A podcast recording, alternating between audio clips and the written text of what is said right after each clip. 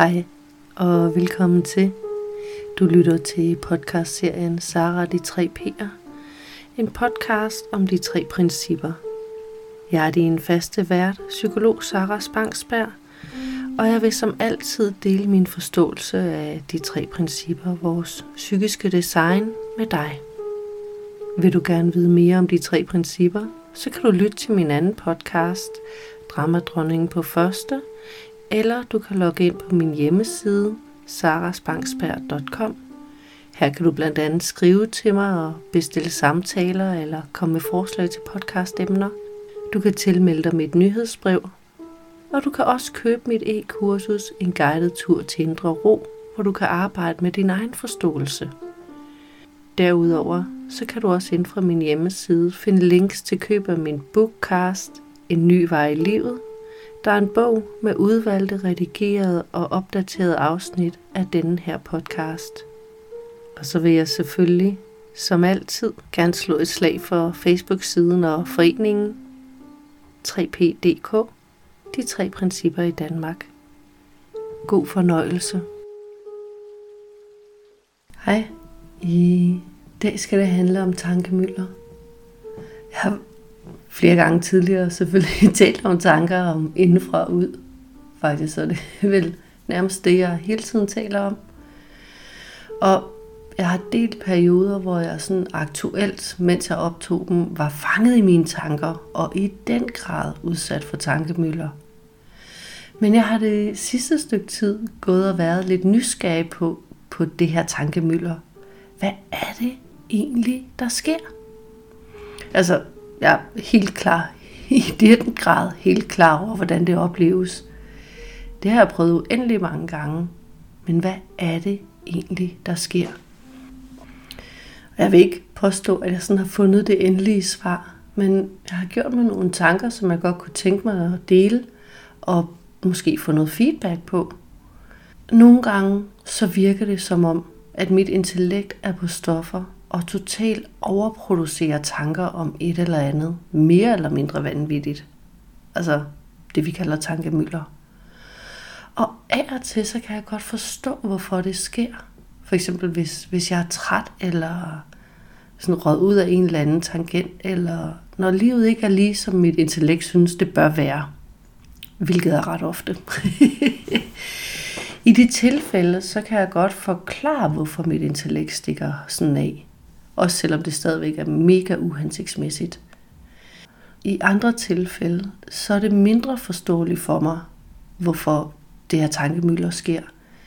Det er som om mit intellekt bare går amok og råber op om alt og intet på én gang.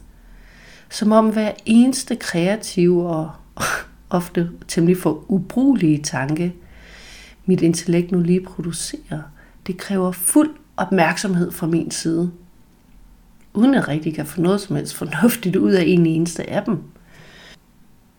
Jeg oplever det altså, som om der er to typer af tankemøller.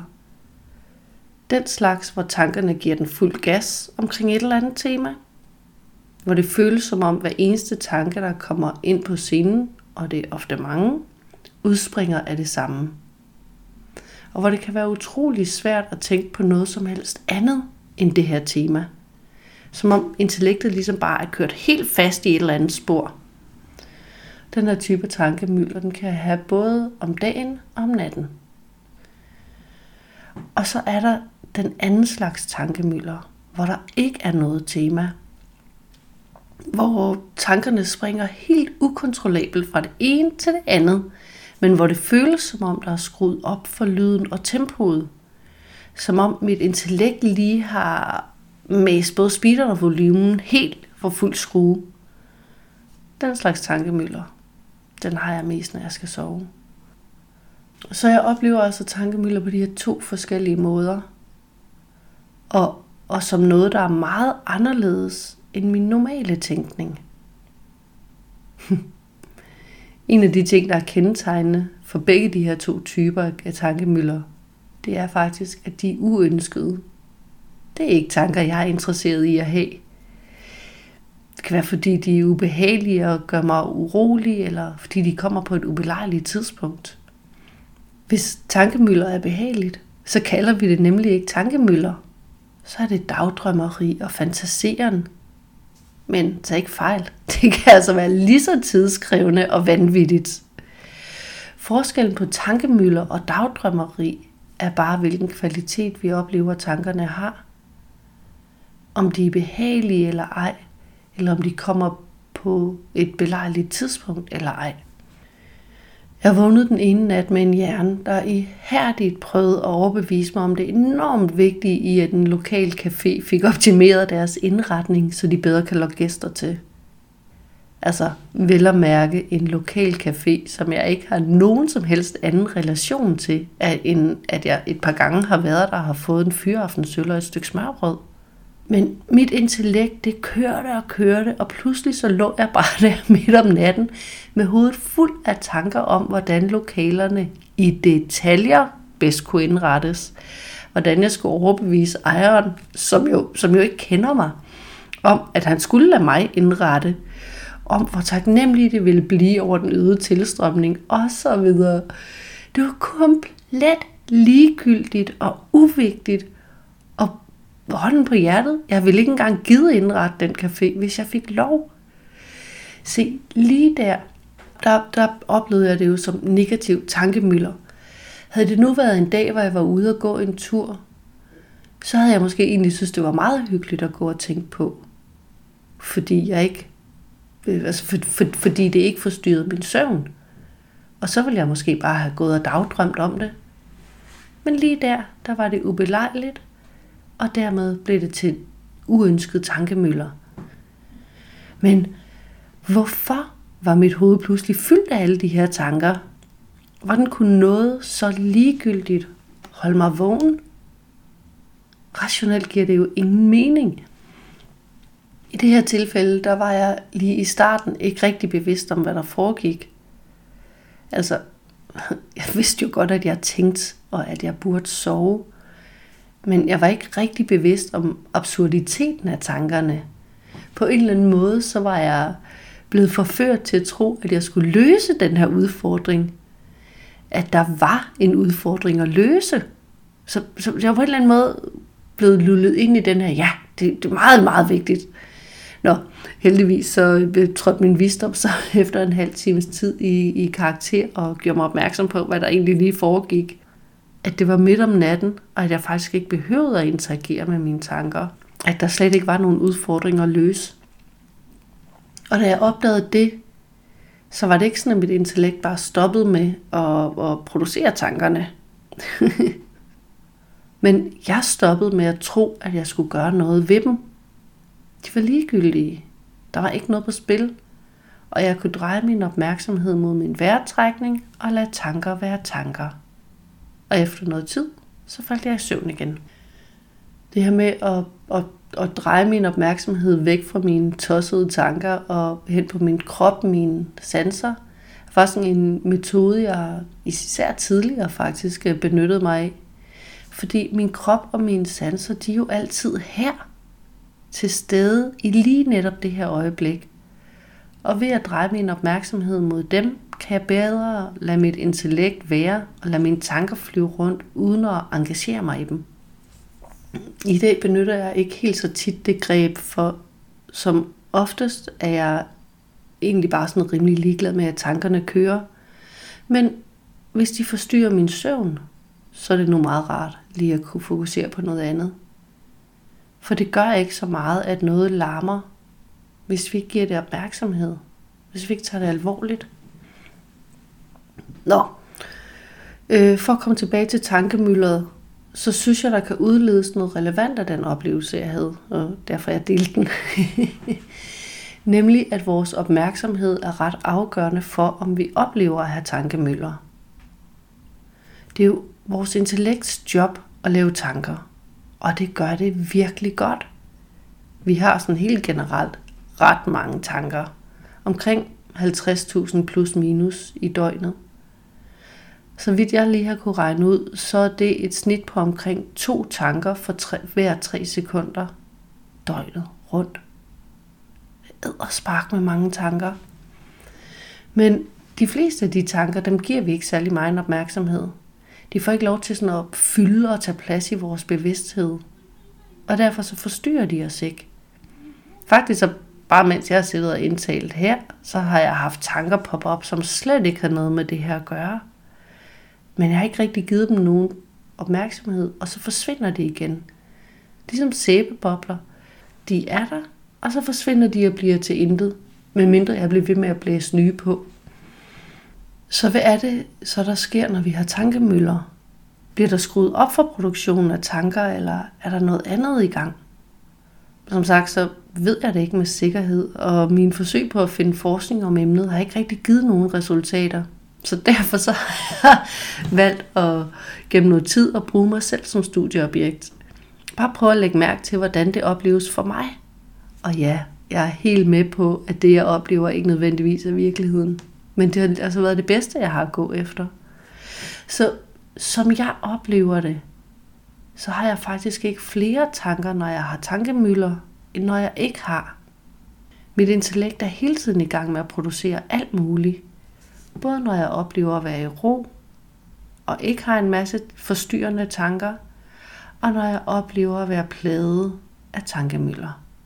Det, der er den store forskel for mig i hvert fald i de to scenarier, det er faktisk, hvor opmærksomhedskrævende tankerne er. Hm, eller faktisk, så er det, så er det forkert at sige, at tankerne er opmærksomhedskrævende. For en tanke kan ikke være opmærksomhedskrævende. Tankerne er bare de formløse energi, og enhver tanke er fuldstændig man til alle andre. De er lavet af det samme, har samme tyngde, og det vil sige ingen, for de er jo formløs energi. Og de er i øvrigt fuldstændig ligeglade med, om vi giver dem opmærksomhed eller ej. Men hvis vi kommer til at give dem opmærksomhed, så opleves det som om det er tankernes skyld. Som om tankerne var opmærksomhedskrævende og havde en intention. Som om det er tankerne, der har bestemt, at vi skal give dem opmærksomhed. Og vi bare er det uskyldige offer, der så er nødt til at gøre det. Men tankerne kræver og bestemmer intet. Det er mig, der helt uskyldigt kommer til at give dem opmærksomhed. Så egentlig er det mere korrekt at sige, at forskellen på, om jeg er i ro eller plaget af tankemøller, handler om, hvor meget opmærksomhed jeg kommer til at give tankerne. Ikke om, hvor mange tanker der er, eller hvor opmærksomhedskrævende de er. Eller i hvert fald så er det sådan, jeg oplever det. så i virkeligheden, så burde jeg måske slet ikke at kalde det tankemøller, jeg skulle i stedet for kalde det hyperopmærksomhed. så hvorfor kommer jeg til at give tankerne opmærksomhed? Så det er i virkeligheden det helt store spørgsmål. Og jeg ved ikke, om jeg har det rigtige svar eller de rigtige svar. Men jeg har nogle hypoteser. Jeg tr- tror nemlig, at en af grundene er, at jeg mere eller mindre bevidst kommer til at tro, at tanken er vigtig. Enten fordi jeg tror, at den fortæller mig noget vigtigt om verden omkring mig. Det kan være problemer, der skal løses, eller ting eller folk, der skal øh, analyseres, eller planer, der skal lægges, beslutninger, der skal træffes. Eller jeg kan komme til at tro, at den fortæller noget vigtigt om mig selv. Noget, jeg heller må forholde mig til. Lad mig lige uddybe, fordi når jeg siger vigtigt, altså hvad, hvad jeg mener, fordi det behøver ikke at være i betydningen af, at indholdet af tanken er vigtig. Det er mere i betydningen interessant eller noget, jeg lige skal forholde mig til. Fordi hvis jeg for eksempel synes, en tanke er latterlig, og jeg prøver at slippe af med den, så har jeg også givet den opmærksomhed. Eller hvis jeg prøver at ændre den eller modbevise den. Så jeg kan godt vide, at det jeg tænker på ikke er vigtigt, men stadig behandle tanken, som om den er vigtig. Så man kan måske sige, at hvis jeg engagerer mig i en tanke på den ene eller den anden måde, så har jeg givet den opmærksomhed. Jeg har gjort den vigtig, og så bliver den en del af min virkelighed, og sandsynligheden for, at den bliver hængende eller dukker op igen, øges. Jeg kommer lige til at tænke på et spil, jeg har på min telefon. Eller faktisk ikke på spillet, men på de reklamer, der indimellem dukker op, når jeg spiller, fordi jeg ikke gider betale for spillet.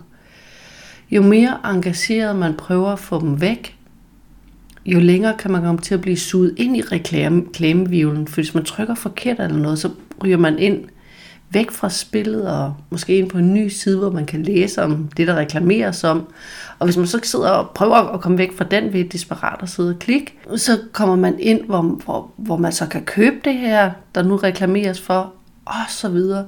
Og til sidst så er man så langt væk, at eneste løsning egentlig er at lukke helt ned og starte forfra. Men hvis man først har kommet til at, at klikke sig ind på en eller anden reklame for, hvad ved jeg, øh, et eller andet skomærke eller noget, så kan man være helt sikker på, at den type reklamer, de kommer igen. For jeg har lige været inde og klikke på den. Og så lige pludselig, så findes de også på Facebook og på alt muligt andet. Det minder mig faktisk ret meget om, hvordan mine tanker virker. Jo mere jeg ligesom leger med dem, og prøver at slippe af med dem, eller engagerer mig i dem på en eller anden måde, så bliver jeg sådan suget ind i den her violstrøm.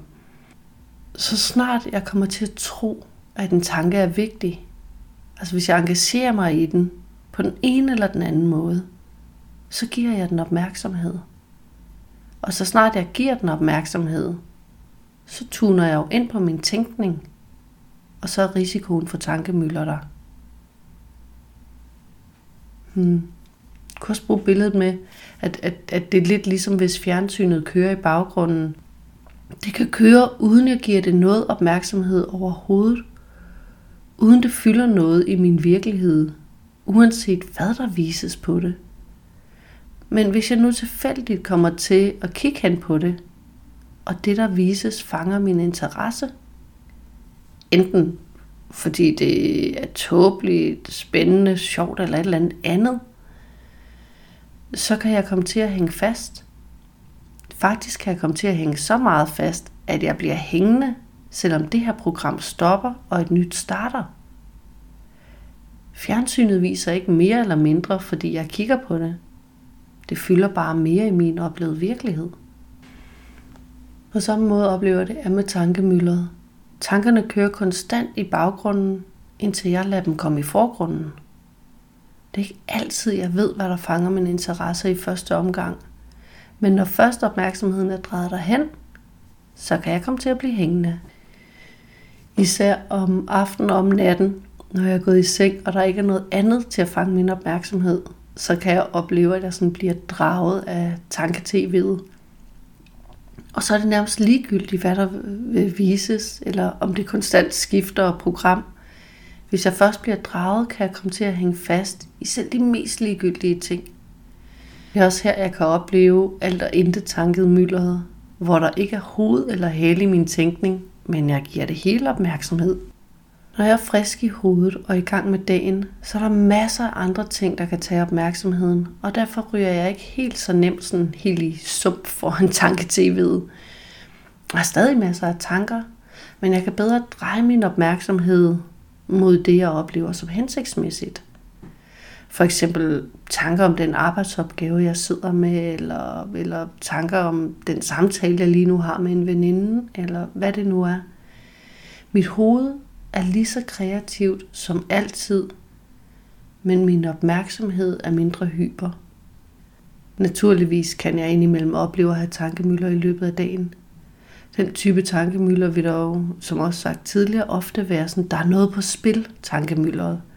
Det vil sige tanker, der kører rundt og rundt omkring et eller andet tema, og jeg kommer til at tro, at det her, det er meget vigtigt. Der er noget på spil. Når vi oplever, at der er noget på spil, så er det altså ikke nødvendigvis, fordi der reelt er noget på spil. Det vil jeg jo så egentlig påstå, at der aldrig er, men det er en anden snak. Vi oplever, der er noget på spil, når vi kommer til at tro på vores intellekt. Når, når, det post, altså når, når intellektet påstår, at noget skal opnås eller undgås, eller at noget burde være anderledes, end vi oplever det lige er, så kan vi komme til at tro, der er noget på spil. Det vil ofte være bekymringer af en eller anden slags, eller frustration over en eller anden oplevet urimelighed. Og så længe vi tror på, at der er noget på spil, så giver det mening at tænke og prøve på at finde en forklaring eller en løsning, eller prøve at slippe for tankerne. Lave strus på dem. Derfor så kan vi komme til at prioritere opmærksomheden til dem, i stedet for til alt muligt andet. Det er helt uskyldigt. Det er bare sådan, vores hjerne virker. Giv opmærksomheden til det vigtigste, til der, hvor der er mest på spil. Men fordi mest på spil er en oplevelse, en tankeskabt oplevelse, så kan vi også opleve, at det ændrer sig over tid. I takt med, at vores sindstilstand eller vores niveau i elevatoren ændrer sig, så ændrer det sig også, hvad der er på spil. Og vores sindstilstand ændrer sig hele tiden. Helt af sig selv. Så, så noget, der opleves som det vigtigste i verden, for eksempel indretningen af en café, øh, og værdigt til alverdens opmærksomhed, altså tankemøller, kan selv ganske kort tid efter opleves som ligegyldigt, eller, eller helt er faldet ud af vores bevidsthed, uden vi har gjort noget som helst. Og på samme måde, så kan noget, der så før var fuldstændig ligegyldigt, pludselig virke enormt vigtigt. Men uanset hvad det skyldes, så kan tankemølleret være frygtelig træls.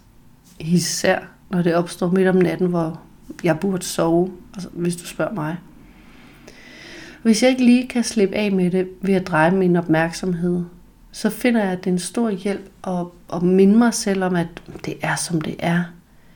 Lige nu bliver min opmærksomhed fanget af mine tanker, men det gør ikke tankerne vigtigere. At det lige nu larmer, men det vil gå over igen. Helt af sig selv. At selvom jeg lige nu kan være kommet til at tro, der er noget på spil, eller være kommet til sådan at klikke mig ind i den der tankevirvel, så siger det intet om det, jeg tænker på. Det siger kun noget om min opmærksomhed. Og den er lige nu, som den er. Men det skal nok gå over.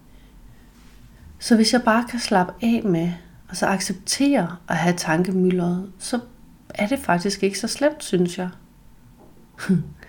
jeg synes også, det, det, det, det kan hjælpe nogle gange, øh, især når det er de der øh, tanker om alt og intet øh, øh, tankemøller, jeg har. At lave det, jeg kalder biograftrækket, hvor jeg forestiller mig, at mit hoved er en lille biografsal, hvor der er et lærred, hvor mine tanker bliver vist på. Øh, og så er der den vildeste sådan luksus biograflænestol, hvor jeg kan sidde sådan rigtig malig med benene op og spise popcorn, mens jeg bare observerer alle de der mystiske ting, der dukker op på øh, det lille biograflærred. Så kan jeg sidde der og slappe mere og mere af, og måske endda døse hen til billederne af film, filmklippene, som min hjerne producerer. jeg ved ikke, det virker i hvert fald for mig at gøre det på den måde. Når tankemylderet uanset om det så er om natten eller dagen, når det lægger sig, og jeg får lidt ro på igen, så kan jeg også se, om der reelt var noget, jeg skulle forholde mig til. Og for ro, uden tankemøller og drama, der kan jeg altså også meget bedre forholde mig til det og agere hensigtsmæssigt. For en ting er helt sikkert. Det er ikke fra det urolige tankemøller, at de gode løsninger kommer. Det betyder ikke, at vi skal sådan stræbe imod aldrig at have tankemøller. Men det kan være en hjælp at huske, at tankemølleret siger mere om vores opmærksomhed og om, hvad vi lige nu i det her øjeblik kommer til at tro er vigtigt, end det siger noget som helst om, hvad der reelt er vigtigt. Men husk, du kan ikke lade være med at tænke, og du kan ikke styre, hvad du tænker, eller i hvert fald ikke succesfuldt over længere tid – men du har mulighed for at ændre, hvor alvorligt du tager tænkningen. Også når den kommer som tankemøller. Når vi ved, hvordan tænkningen virker, når vi ved, hvor lidt den har med den objektive virkelighed at gøre, hvordan den hele tiden skaber vores foranderlige subjektive virkelighed, så kan vi bedre holde en vis distance til det, vi tænker. Og så husk, at tankemøller går også over selvom du ikke gør noget for det. Jo mere ligeglad du er, jo nemmere går det. Og det var altså det, jeg havde i dag. En god dag. Hej hej. Du lyttede til Sara de tre P'er, en podcast om de tre principper. Podcasten her er et interesseprojekt, der skal passe selv med mange andre ting, og jeg kan derfor ikke garantere faste udgivelsesdage. Så hvis du kunne lide, hvad du hørte, og gerne vil høre mere i takt med, at det bliver udgivet, så husk at følge podcasten. På den måde får du nemlig besked, hver gang jeg lægger noget nyt ud. Du må også meget gerne både anbefale og dele den. Jo flere den kan nå ud til, jo større chance for, at den kommer ud og gør en forskel.